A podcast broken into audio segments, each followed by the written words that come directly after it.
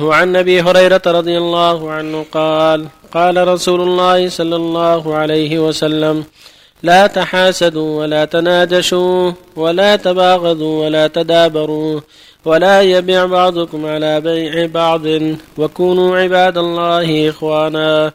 المسلم أخو المسلم لا يظلمه ولا يحقره ولا يخذله. التقوى ها هنا ويشير إلى صدره ثلاث مرات.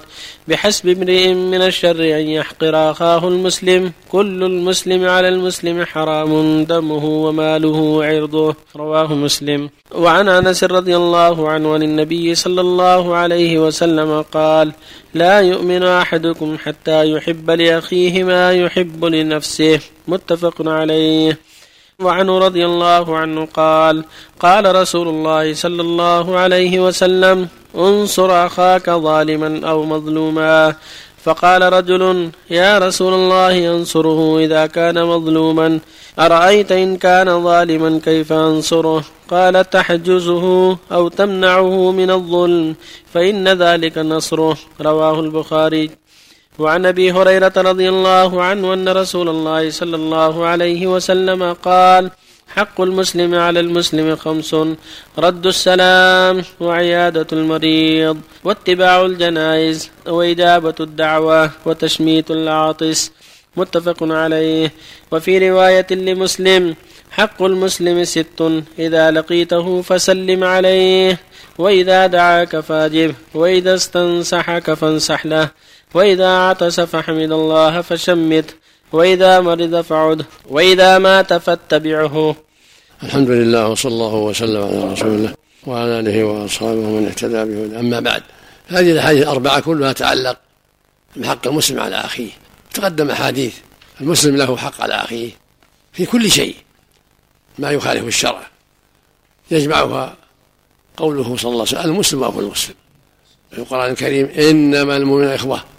فأصلحوا بين أخويكم قوله سبحانه والمؤمنون والمؤمنات بعضهم أولياء بعض. يأمر بالمعروف وينهون عن المنكر إلى آخر الآية. فالمؤمن هو أخو المؤمن. فيما ينفعه وفي دفع ما يضره. هذا العموم أخوه في دفع ما يضره وفي إعانته على ما ينفعه. ومن هذا قوله صلى الله عليه وسلم لا تحاسدوا ولا تناجشوا ولا تباغضوا ولا تدابروا ولا يبع بعضكم على بيع بعض. وكونوا عباد الله إخوانا. التحاسد يكون كل واحد يحسد الآخر. يعني يتمنى زوال النعمة عن أخيه. هذا الحسد. الحسد أن يتولى زوال النعمة عن أخيه أو يسعى في ذلك. ولا تناجش والتناجش يكون كل واحد يزيد على الآخر. يغلي عليه السلعة وهو مو بشاري. لكن يغلي عليه السلعة إما بغضا له وإما محبة لصاحب السلعة حتى يزداد الثمن له. هذا التناجش. يزيد في السلعة وهو لا يقصد الشراء. إنما قصد إيذاء الذي يسومونها ويرغبون فيها أو نفع صاحبها. ولا تباغضوا لا تفعلوا أسباب البغضاء. لا تباغضوا يعني لا تتعاطوا أسباب البغضاء من الغيبة والنميمة وغير, وغير هذا من أسباب البغضاء. ولا تدابروا لا تفعلوا الأشياء التي توجب ذلك. البغضاء والإيذاء والضرر والظلم كلها توجب التدابر والبغضاء. ولا يبيع بعضكم على بيع بعض هذا أيضا ما يوجب التباغض. قد يبيع على بيع أخيه أو يشتري على شراء أخيه. يبيع على بيعه مثل إنسان اشترى سلعة بمئة مثلا يجي آخر يقول المشتري عندي سلعة مثلها أو أحسن منها بأقل من المئة يبيع على بيعه. يهون حتى يشتري منه؟ هذا بيع على بيعه والشراء على شراءه يجي البايع يقول أنا بشتريها منك بأحسن من شراها فلان مئة وزيادة. فأنا ما تبتتع على لا تبتع على ابتياعه يعني لا تشتري على شراءه. فهو لا يبيع على بيعه ولا يشتري على شراءه لأنه يوجب البغضاء والعداوة ولأنه ظلم. وكونوا عباد الله إخوانا في كل شيء إخوانا في كل شيء في دفع الضرر وفي تعاطي ما ينفع. المسلم أخو المسلم. والله يقول في كتابه العظيم إنما المؤمن إخوة فأصلحوا بين أخويكم. ثم أكد هذا بقول صلى الله عليه وسلم المسلم أخو المسلم. لا يظلمه ولا يحقره ولا يكذبه ولا يخذله. التقوى ها هنا. وأشار إلى صدره. يعني في القلب متى صلح القلب استقام البدن. وأشار إلى صدره ثلاث مرات يعني إلى القلب. يعني متى صلح القلب استقامت الجوارح. ومتى فسد القلب خبث فسدت الجوارح. كما في الحديث الصحيح. ألا وإن في الجسد مضغة إذا صلحت صلح الجسد كله. وإذا فسدت فسد الجسد كله. ألا وهي القلب. كل مسلم على مسلم حرام دمه وماله وعرضه قبلها بحسب من الشر أن يحقر أخاه المسلم. يعني يكفي في الشر أن يحقر أخاه.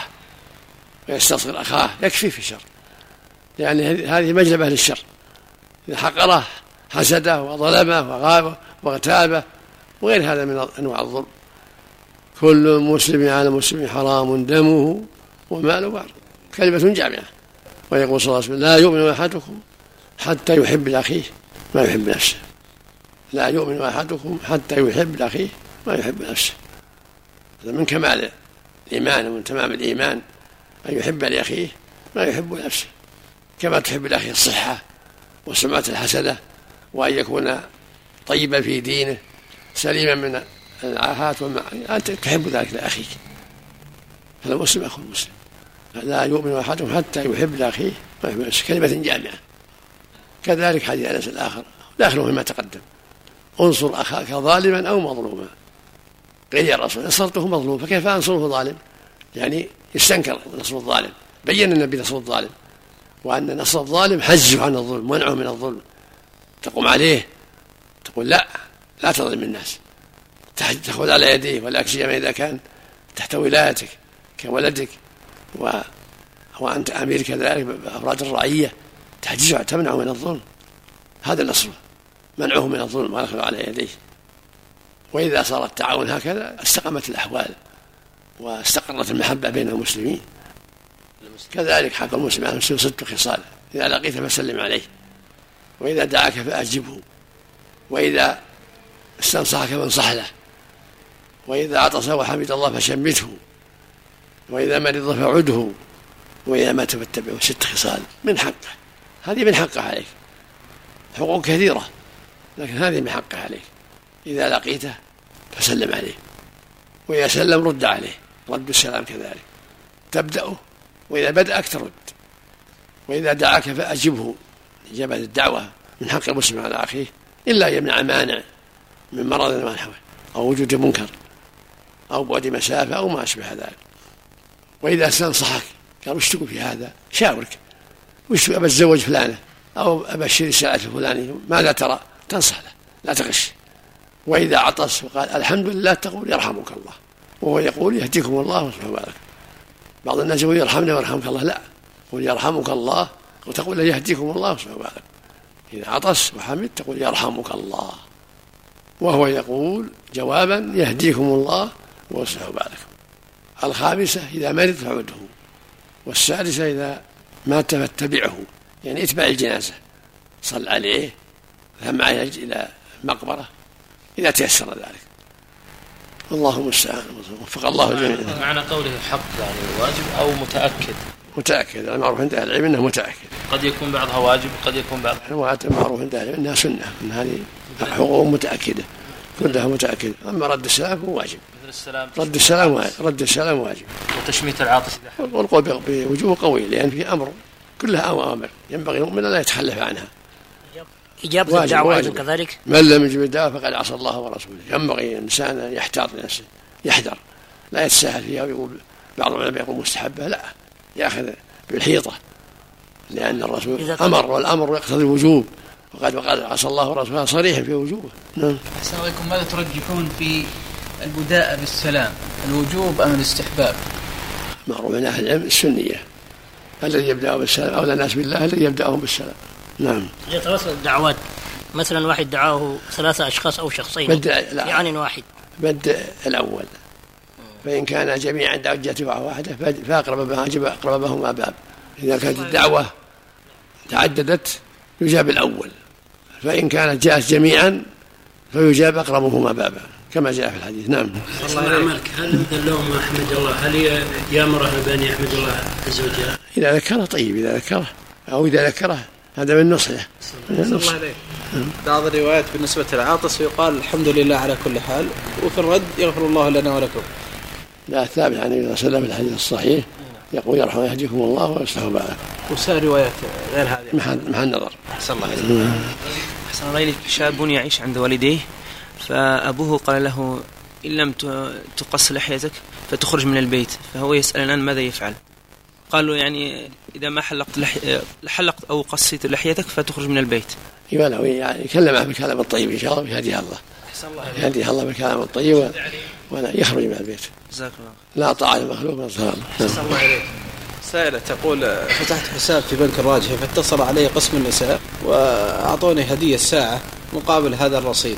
فماذا أفعل بها حين رصيد إيش؟ رصيد إيش؟ رصيد في البنك. يعني عشانها فلوس كثيرة. إيه. قالوا جل أنت تستاهلين هالهدية ساعة قيمة تقول لا أنا استلمتها أنا ماذا أفعل بها؟ والله الاحوط لها الا اذا جاء انها تبيعها وتصدقها. أحسن الله عليك. تصدقها تبيعها وتصدق ولا تردها عليهم حتى يعلموا تردها ولا تردها عليهم حتى يفهمون هذا ما هو طيب. تجمع بين الحسنيين أحسن. بعد تصدق بها إن شاء الله. أحسن الله عليك.